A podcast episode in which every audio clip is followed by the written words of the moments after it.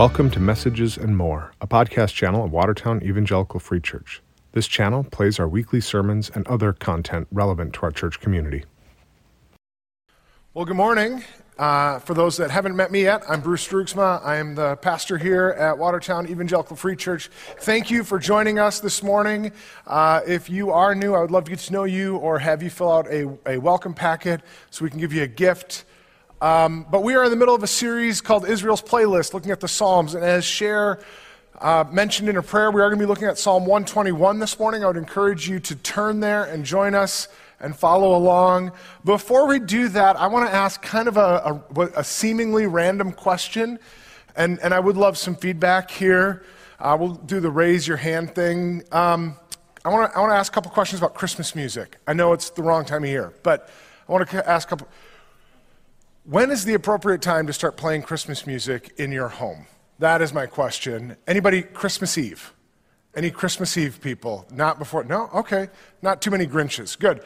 Uh, Thanksgiving, the day after Thanksgiving, Black Friday. Okay, that's the correct answer. Thank you. Um, Halloween, anybody after Halloween? And I see you're married to somebody who has a later date. I'm, if you need counseling in your relationship, let me know. Um, we, can, we can talk.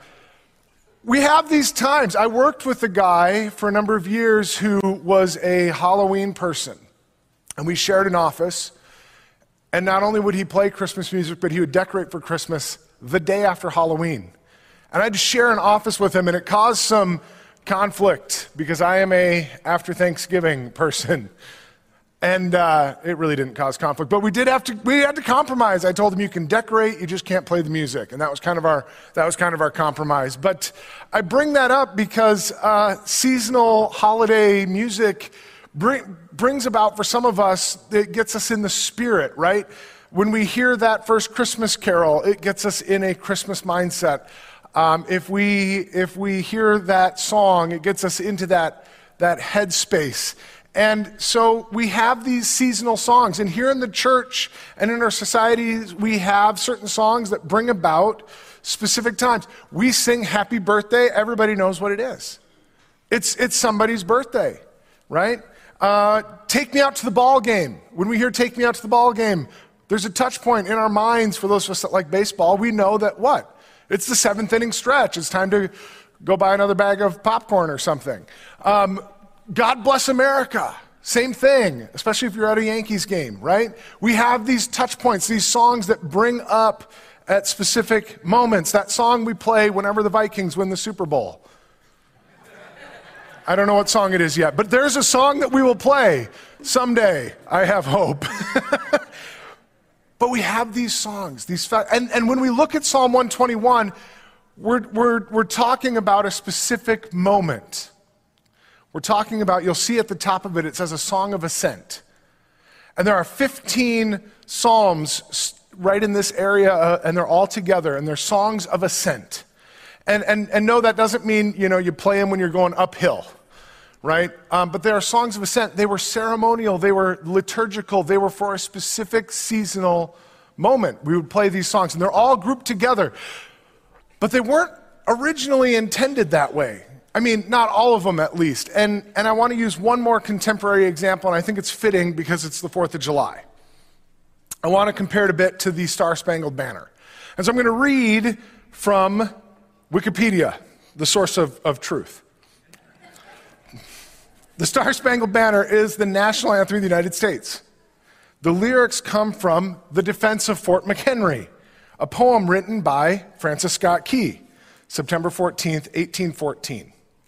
After witnessing the bombardment of Fort McHenry by British ships of the Royal Navy during the War of 1812, Key was inspired by the large U.S. flag, which is pictured behind me, which has, if you count it, 15 stars and 15 stripes. Just interesting side note there was a time in US history where every time they added a state, they added not only a star, but a stripe. Imagine now if we had 50 stripes and 50 stars. And so they stopped at 15 after adding, and I wrote it down here so that I wouldn't forget. They stopped when they added Vermont and Kentucky because they were afraid that it would get too cluttered. And so here they are. They actually had more states than 15 when Scott Francis Scott Key saw it, but anyway, I digress. But later they reduced it to 13 and started adding just a star for every state. But this flag he was looking at had 15 stars and 15 stripes. But the music is from the 1770s from a British musical society. So the music wasn't written for the Star Spangled Banner. He wrote the poem knowing this song existed and wanting his lyrics attached to this song from the, the from the British, which I think is kind of funny to be sitting on a British warship and to steal their music for our national anthem. I mean, just anyway, back to Wikipedia. The Star Spangled Banner was first recognized for official use by the U.S. Navy in 1889. And on March 3, 1931, the U.S. Congress passed a joint resolution making the song the official national anthem of the United States, which President Herbert, Herbert Hoover signed into law. So I say that to say that here is a poem attached to British music written about a specific time in U.S. history to arouse patriotic feelings that has now become our national anthem. And it's a song that if you hear it now and you're at a ball game or you're at a school function or you're out in, you know, watching a parade somewhere and you hear it, we automatically know what to do. We stand up and we, we pay reverence and respect to the US flag. And I, I share that to say that's kind of what these songs of ascent were meant to do spiritually. Not necessarily patriotically, but spiritually. The Psalms of Ascent are similar. They were Psalms written for a specific time and purpose, and they over time got collected. So they weren't necessarily written about that moment, but they were collected to become these Psalms of Ascent. And there's 15 of them, corresponding to the 15 steps into the temple. The idea being that you, as you moved into this time of worship, there were 15 songs. And so like Luke last week shared, the Psalms are broken into five books corresponding or relating to, not necessarily referencing, but paralleling the five books written by Moses in the Old Testament Genesis, Exodus, Leviticus, Numbers, and Deuteronomy. Here are 15 songs relating to the 15 steps. And they became these songs of ascent, these songs that pilgrims and, and people proceeding to the temple would sing on their way to the temple, relating to the 15 steps into the temple. And so we have these psalms of ascent. And they were sung as people ascended together in worship during a festival. So these psalms came to have a liturgical touch point, a song that when it was sung like a, like a Christmas carol brings us into mind the Christmas season. These songs, these psalms were intended to be sung as they ascended to the temple. And Jerusalem was built on a hill. And so as they ascended towards Jerusalem, they would sing these songs, reminding themselves of where they're stepping into. And we do this as well. We have these liturgical touch points, these things that bring us in to worship. This morning we had a welcome and we had a prayer and we sang some songs and we had a prayer. And all of that is intended to move us into a spot of worship. They're all liturgical touch points. That our goal is that as a body we come together in worship, that, that these are not things making us spiritual, making us godly, but they are things putting us in a position to be touched by the Spirit of God if we open ourselves in worship. And so that is what these are called to do. That's what these are, these liturgical things. And in the same way, in a little bit, we're going to do communion. And I'm going to read from 1 Corinthians 11, which is a letter written by Paul to the people in Corinth about how they were not treating their worship correctly, their time of communion correctly. But it has become a liturgical touch point for us that brings us into that communion time and reminds us why we're doing it. And that's what these Psalms of Ascent were supposed to be. So take them that way. And our psalmist is going to build an argument this morning. And, and as much as it's a song, it's also building an argument of how we see God. And as we are worshipers, do we come in expecting to experience God the way we want, in the format we want, with the words said that we want? Or are we coming in, opening ourselves and saying, God, if you are here, I want to be touched by you? And so listen to the argument as we read Psalm 121. I lift my eyes up to the mountains. Where does my help come from? My help comes from the Lord, the maker of heaven and earth. He will not let your foot slip. He who watches over you will not slumber. Indeed he, indeed, he who watches over Israel will neither slumber nor sleep. The Lord watches over you. The Lord is your shade at your right hand. The sun will not harm you by day, nor the moon by night. The Lord will keep you from all harm. He will watch over your life. The Lord will watch over your coming and going, both now and forevermore. And so let's start with the first two verses. I lift my eyes up to the mountains. Where does my help come from? My help comes from the Lord, the maker of heaven and earth. And as I said, the psalmist is building an argument, and the first point of his argument is this God is the God. God is the God. Our passage start with the psalmist, like I said, they, most people singing this would be ascending the big hill up to Jerusalem. And Jerusalem is built surrounded by hills. And so the idea of bringing our eyes up, I lift my eyes up to the hills or to the mountains. Where does my help come from? It starts on a positive perspective. Since this is a psalm of ascent, it is likely that the psalmist is directing our eyes to the hills where the temple and God dwells. But the hills, especially the hills around Jerusalem, have a mixed history with Israel. And so it's not so cut and dried if the imagery is 100% positive. Because the hills were considered to be the doorway to the heavens. Literally, a lot of times they would build high places to worship pagan deities because the high places on top of hills were closer to the heavens, therefore closer to God, therefore more likely for my worship to be heard and understood. So there's an argument to be made that potentially what the psalmist is saying as you lift your eyes up to the hills, are you looking to the God or are you looking to a God? I lift my eyes up to the hills. Where does my help come from? Not from the hills, but from God, the maker of heaven and earth. And, and we don't know his intentionality, but I want to kind of sit in the tension of both because I think both can relate to us. There are times where we lift our eyes up to the hills and we see God's creation, we see the glory of God, and our thoughts naturally turn to the God. But there are other times that we lift our eyes up to those places that we've gone to before because they make us feel better. And we see this throughout the Old Testament. The hills and high places were where people went to offer sacrifices to pagan gods. So there's a mixed understanding, especially around the hills of Israel. And if you read through the story of Judges and the Kings and Chronicles, you'll see again and again and again and again the phrase, but the high places were not torn down.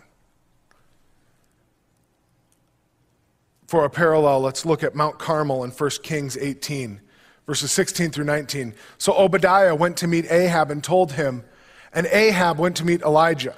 So Elijah had been hiding for a long time from Ahab, and finally he goes to Obadiah and says, Tell him I'm here. And Obadiah says, Listen, I'll go tell him you're here, but if you're gone, he's going to kill me because he's been looking for you. He says, I promise I won't leave. So Obadiah goes and tells him. And Ahab went to meet Elijah. And when he saw Elijah, he said to him, Is that you, you troubler of Israel? I have not made trouble for Israel, Elijah replied, but you and your father's family have.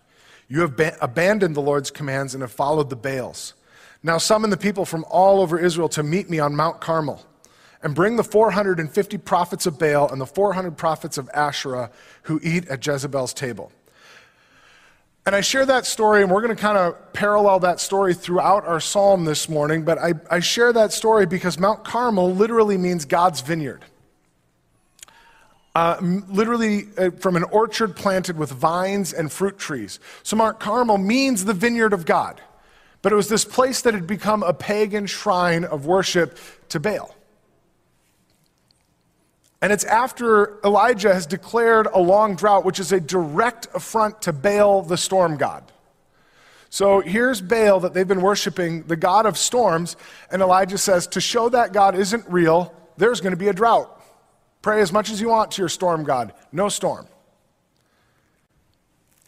And Carmel, Mount Carmel, is aside from being known as this pagan worship spot to Baal, it is also known as a hideout for thieves and where somebody can hide from God. So there's a lot of symbolism going on here that Elijah, who worships the true God, has been hiding from Ahab and his God, literally on the spot that they're told they can hide from God because it's a pagan shrine to Baal. He is stacking the deck for what's about to happen in Baal's favor to show that Baal is pointless. Amos 9:3 Though they hide themselves on the top of Carmel, there I will hunt them down and seize them. Though they hide from my eyes at the bottom of the sea, there I will command the serpent to bite them. What does all this have to do with our psalm?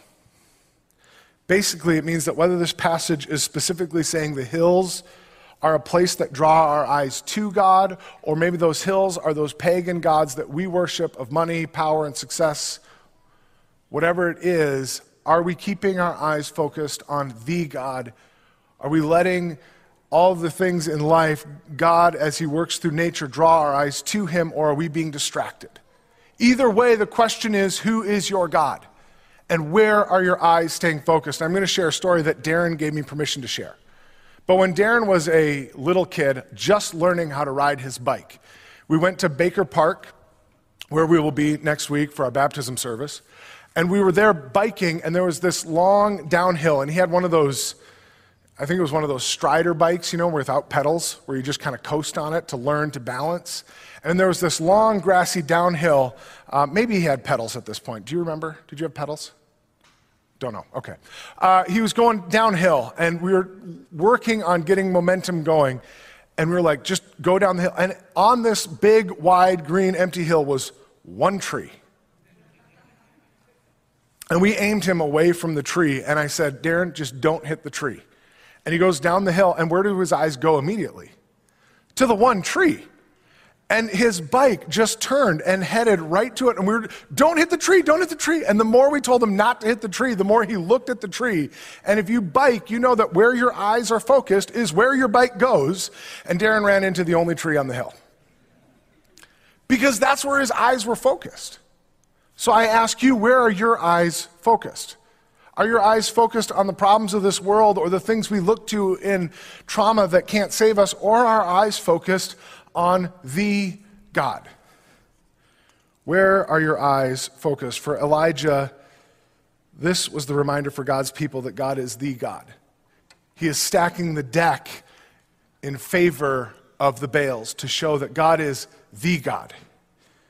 Are you going to trust in ourselves, in our money, in our success, in our station in life, in our power, in our position, in our government, in whatever? Or are we going to look to the God?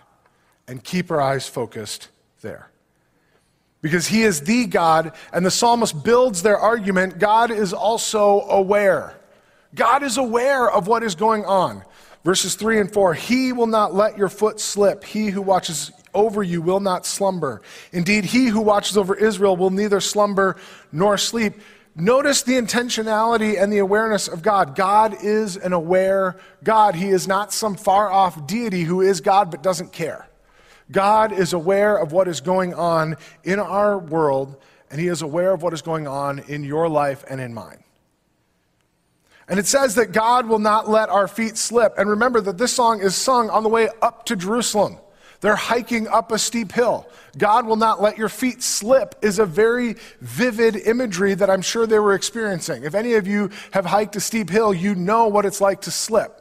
When I was in college, I worked at Rock Ridge up in the Boundary Waters, and we had um, this portage, which is where you carry, for those that don't know what a portage is, is where you carry your canoe and your pack between lakes, right? And we had this one portage, and it was from High Lake, or no, sorry, from Bass Lake to Dry Lake. Um, and there was a waterfall called Dry Falls because it came out of Dry Lake because the lake was slowly drying up. Um, but it's Dry Falls, and it was really steep. The portage started with this really steep climb and then up the waterfall and then back to the lake.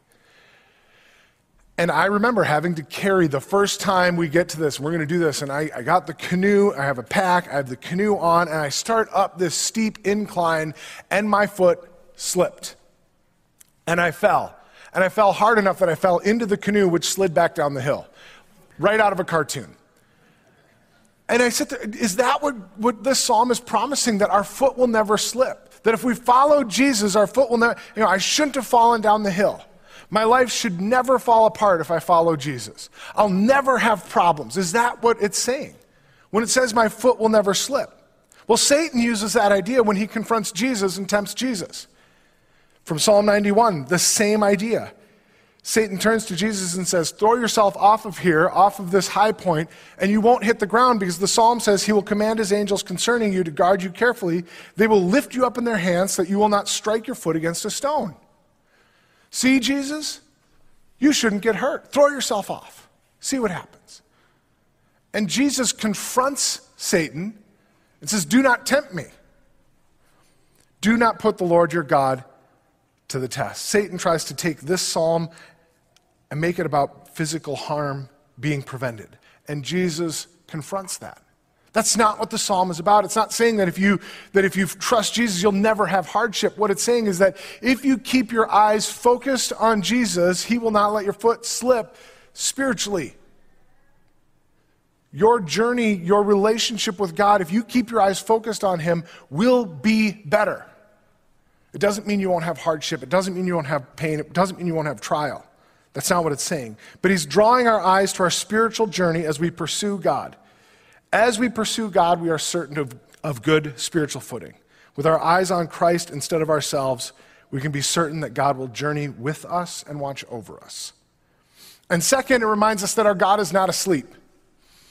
And we're going to go back to the story of Elijah because Elijah on the top of Mount Carmel, he has stacked the deck in the favor of Baal, and this is his criticism of Baal. When, when the, so the prophets of Baal, they, they not only get to meet on their mountain, but they get to build their altar first, and they get the first choice of offerings. And he says, but don't light it on fire. And then call out to your God and see what happens. And they sit there and they call out, and in passion, they start cutting their bodies. God, you know, Baal, look at how devoted I am to you. And nothing happens. And what is Elijah's criticism? He says this At noon, Elijah began to taunt them. Shout louder, he said. Surely he is a God. Perhaps he is deep in thought, or busy, or traveling. Maybe he is sleeping and must be awakened. And our psalmist reminds us that unlike Baal, which is not a God, our God does not sleep. Our God does not slumber, which for anybody who's been up in the middle of the night because you've been awoken by anxiety or by stress, or maybe you have a newborn baby at home that's keeping you up, or maybe whatever it is, isn't it nice to know in the middle of the night that you're not alone? That our God doesn't need to sleep. And not only is our God there with us, our God is fully aware of everything we are going through. And if we keep our eyes focused on Him, we know that God is traveling with us on our journey. We know He cares. And this is our next step in our perspective on God this morning, verses 5 and 6. The Lord watches over you. The Lord is your shade at your right hand. The sun will not harm you by day, nor the moon by night. God is not just awake and aware, God cares. And God is not just a God of a country or a community or a church. He is a personal God. God is my God. God is your God. God is our God. God is personally invested in who we are. The author moves from a community focus of God who watches over Israel to a personal God. The Lord watches over you. The Lord is your shade at your right hand. One thing in Scripture that I think sometimes we miss because we don't live in that culture, right? Our culture today, we don't have too many temptations to worship literal idols. You know, images of false gods made of wood and stone, like they saw back then, the Baals, the Asherah poles, all of these things were, were, were literal pagan deities. Ours are more subtle. And we've talked about them a lot here, um, and so I hope this this resonates with you that we have our own deities that we lift up in pride, in power, in self assurance. All of those things can become deities, but they're not as in your face as they used to be. And so I think when we read scripture, then sometimes we miss how often, like in our story in Kings with Elijah and Baals, how often God is confronting the false gods that the people were tempted to worship directly he is targeting them. When they put their confidence in something besides Him, He intentionally goes after that thing to show that it's not a real God. Because He is a jealous God, not jealous in the sense of, of vanity, but jealous for our souls. He wants us to worship the true God, the only God, the God that cares about us personally, not something empty and hollow that will just doom us. He is a jealous God. And we miss that. And, and we're, we're sharing a little bit from Kings this story of Elijah and the Baals. And you're seeing how through Elijah, God is confronting the Baals. There's a drought when it's a storm God. Another one that I think we miss is in Egypt. And we look at the plagues. And we see these things happening to the Egyptians. And we go, man, why is God doing this to them? He is directly confronting the Egyptian gods. Just briefly, a list striking the Nile and turning it to blood, strikes at Khnum and Hapi, the gods of the Nile, and Osiris. The Nile was considered his bloodstream. God turns it to literal blood. Frogs, the goddess Heqet was the goddess of childbirth and was depicted as a frog. They were not allowed to kill frogs because of how sacred it was. And here are frogs all over, and if you read in Exodus, to the point that they were stepping on them and killing them. They're being forced to do this. This is your God? Here it is, all over. Lice struck at the cleanliness of the priesthood and make them unable to appeal to the gods on the people's behalf. Flies, I don't know how to say this one, Udachit, I think. Uadchit. A lot of, lot of vowels and consonants together. Um, their God took the form of a fly. For cattle, Hathor, the god of love, was represented by the, the cow. Remember, the cattle, the livestock, were struck down. Memphis was worshiped through an Apis bull, which is a firstborn bull, which, if it wasn't struck down in there, will be struck down later. Nut, from ha- the, the, the hail, the plague of hail, Nut was the weather god. Couldn't do anything about it. Locust, Isis, and Seth, the god of crops. And the locusts destroy the crops. Ra, the sun god, was struck when there was a plague of darkness.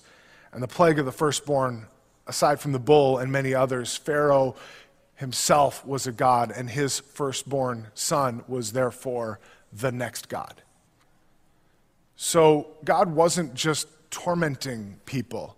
He was directly attacking what they put their faith in. And as Luke so eloquently reminded us last week from his psalm, when we find ourselves in the wilderness of loneliness, when we find ourselves in the pit of addiction, when we find ourselves in sickness and anxiety, or in the sea of overexertion, where do our eyes turn? Do they turn to the gods that we turn to of, of medicine, of success, of power? And, and can God use things? Yes, but do we turn there or are we turning to God? Where are our eyes? And is perhaps God potentially striking at something that we have put too much faith in? If we put our trust in our own systems and our own powers, we can expect God to confront that. But the inverse is true and is seen in our passage. God cares for us personally, unlike those gods. Our God cares deeply for us and desires that we turn to Him in repentance. And we see this in Exodus. And I think we miss this.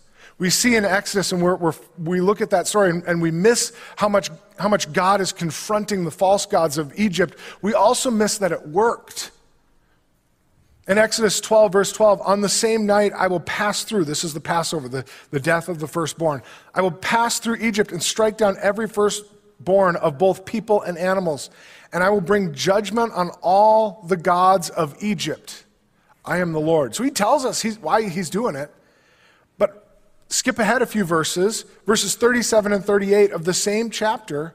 Here's how we know it worked. The Israelites journeyed from Ramses to Succoth. There were about 600,000 men on foot, besides women and children. And verse 38 many other people went up with them. The Israelites went, and many other people went with them. People saw that God was confronting their gods. And they responded. Not all of them, but some did. If you read through the plagues, you see, you see the Egyptian um, priests going, we, we can't do that. That's a God. We can't, we can't replicate that. They saw it for what it was. We see the people of Egypt pushing back when Pharaoh's like, we're not doing this. Like, some of them responded, like, get the livestock in. Some of them responded. The question is when God confronts, how are you going to respond? When we put these things up and hold them up as the thing that we're going to put our hope and trust in, and God confronts that, how do we respond? Do we do like the psalm says and trust that God is for us and God is our God and cares for us, or are we putting our trust in other things? The image of God as our shade should bring comfort to us.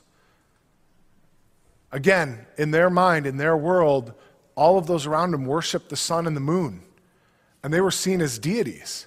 So to be shade from the moon, that's one of those things where, we're like, do you really need shade from the moon? I don't get that imagery. But our psalmist is pointing out that God is God, He's bigger than those gods.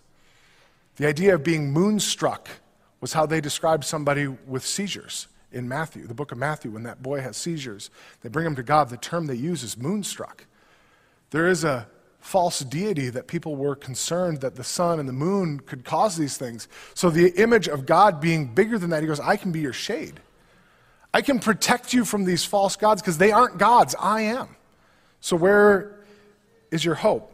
And back to Elijah and his prayer when he finally calls on God to burn up his sacrifice. Why does he do it? Because he wants everyone to know who God is and that he is God. Answer me, Lord. Answer me so these people will know that you, Lord, are God and that you are turning their hearts back again. Because He is our God. God cares about each and every one of us personally, and He cares about each and every person in this world who is not putting hope in who He is. So, where is our focus? And why does God do this? Why does God confront these false gods that we are tempted to put our hope in? Why? Because He is good because he is good. Verses 7 and 8. The Lord will keep you from all harm. He will watch over your life. The Lord will watch over your coming and going both now and forevermore. Why does God care so much that we worship Him and Him alone? Because God is Tov. And Tov is the word for good in the Old Testament. We see it first in Genesis 1 4. God saw that the light was good. The light was tov. That idea of goodness. And I want to unpack it. I use that word tov for a reason because I want to unpack a little bit what that word stands for because I think it means more than what we think good means. When God says the light is good, He's not like, yeah, it's good. Like I might go to a restaurant here in town and have, you know, the, the burrito at La Katrina, and, and somebody will be like, How was it? Like, it was good. And depending on the tone I use, sometimes you'll be like, oh, it was good, or sometimes you know that that's Minnesota nice for I didn't like it. That's not the word here. We need the godly definition of good, which is tov. God is tov. When Moses asked to see God's glory, show me your glory, he says in Exodus 33 18, 19, 18 19. Moses said, Please show me your glory. And he, God, said, I will make my Tov pass before you. I will make my goodness pass before you and will proclaim before you my name. When he asks to see God's glory, God says, I'm going to show you my goodness, my Tov. God pursues us with this idea of Tov. Psalm 23 6 Surely your Tovness, your goodness and mercy will follow me all the days of my life. God is good, and it is a more full understanding of that word than what we have. And Tov, godly goodness, is our goal. Matthew 25, 23, the words we all hope to hear someday standing before God. Well done, good and faithful servant. And that goodness is more than common decency, it's godly goodness. God is good. God is Tov. So, how does our passage point to Tov? Because we are called to trust God. This is a future focus. The psalmist has been building this argument, and all of a sudden the psalmist turns to this future focus. The Lord will keep you from all harm. He will watch over your life. The Lord will watch over your coming and going, both now and forevermore. And again, that doesn't mean we'll be promised no hardship, but it means that if we walk with God, we know God is good and we can trust in all situations that God is good. And therefore, we are protected from harm. Because God is Tov, and it's a future focus. And we say it sometimes in the church God is good all the time. And all the time, God is good. And that needs to be at the core of who we are, trusting that God is Tov. God is good in ways far beyond our ability. And our good and gracious God watches over us, whether we are coming or going. No matter where we are, we have God. In another psalm, Psalm 139, verses 8 through 10, the psalmist writes this If I go up to the heavens, you are there. If I make my bed in the depths, you are there. If I rise on the wings of dawn, if I settle on the far side of the sea, even there your hand will guide me, your right hand will hold me fast. God watches over us no matter where we are. We cannot escape from him. And if we cannot escape from him, we cannot escape from his goodness. But we need to keep our eyes focused on him. And when we lift our eyes up to the hills, we need to see nothing but God. We need to be drawn to God. So this morning, our call is to trust our good God, to trust that He is the God, to trust that He is an aware God who is fully aware of what we are going through, to trust that He is our God who personally cares about us, and to trust that He is good, even when it doesn't seem to make sense in our perspective. And so today we're going to take communion, and I'm going to ask those that are serving communion to begin making their way up here so that we can do that. But as we move into this time of communion, I think it's a time, it's a great opportunity for us to reflect on this goodness because the ultimate good of God is seen on the cross of Jesus Christ. You want to talk about how good God is? We need look no further than the cross where a good God sent Jesus to be the sacrifice in our place when we had no way out to be the sacrifice on our behalf as a sign of his tov, of his goodness. And so we're going to move into that time of, of, of worship and as we take communion. And just as the servers come forward, I will challenge you that if you are a believer in Jesus Christ, please participate in communion with us. Our communion table is open to all. But if you are not, or if you are in a spot where you today don't feel like you can participate. We ask that you just let the elements pass. There is no judgment. Um, and then once the elements are passed around, please hold on to them and we will take them, take them together. From 1 Corinthians 11 For I received from the Lord what I also passed on to you. The Lord Jesus, on the night he was betrayed, took bread, and when he had given thanks, he broke it and said, This is my body, which is for you. Do this in remembrance of me. Let us take it together. Lord, we thank you for your goodness. Lord, we thank you for your goodness, which shows up on the cross, where you came and offered yourself. And your body was broken on our behalf. Lord, we thank you for that. In your name, amen. In the same way, after supper, he took the cup, saying, This cup is the new covenant in my blood. Do this whenever you drink it in remembrance of me. For whenever you eat this bread and drink this cup, you proclaim the Lord's death until he comes. Let us take it together. And as we end communion, let us say together the Lord's Prayer Our Father, who is in heaven, hallowed be your name. Your kingdom come, your will be done, on earth as it is in heaven. Give us this day our daily bread and forgive us our trespasses, as we forgive those who trespass against us. And lead us not into temptation, but deliver us from evil. For yours is the kingdom, and the power, and the glory, forever and ever. Amen. Thank you. And uh, folks, you can have a seat if you want. Just a couple quick announcements here. Um, thank you, Pastor, for that message today. Uh, God is good, is He not? He is Tov and uh, He cares about you, He cares about me, He cares about all of us.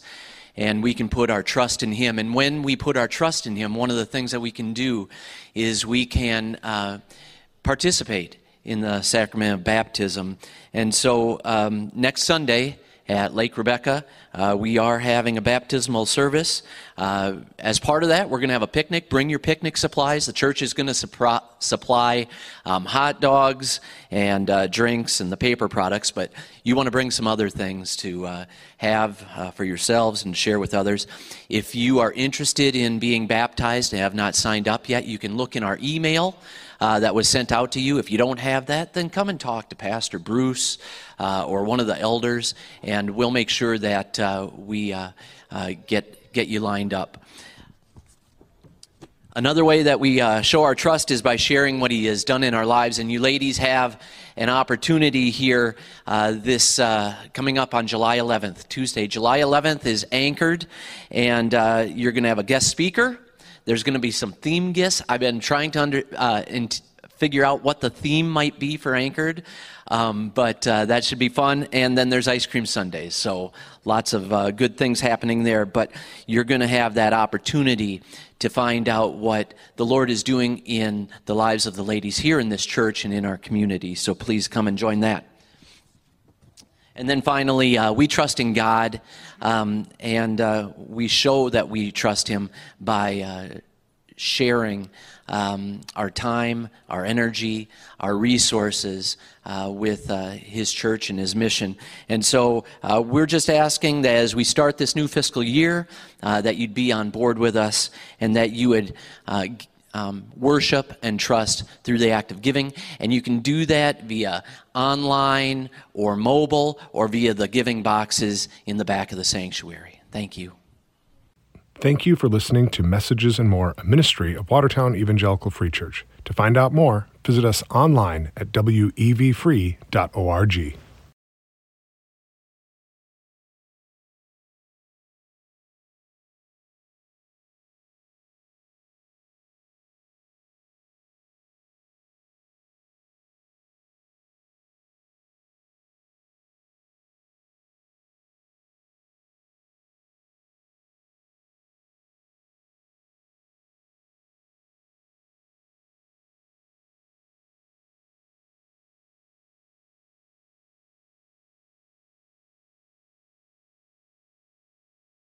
And it is a communion Sunday, so in the back there is the, the box as well for uh, the benevolence offering, which goes to help those in our church and community uh, in need of financial assistance. Would you please rise and I will read the benediction this morning from Romans 15, verse 13. May the God of hope fill you with all joy and peace as you trust in him, so that you may overflow with hope by the power of the Holy Spirit. Amen. Have a great week.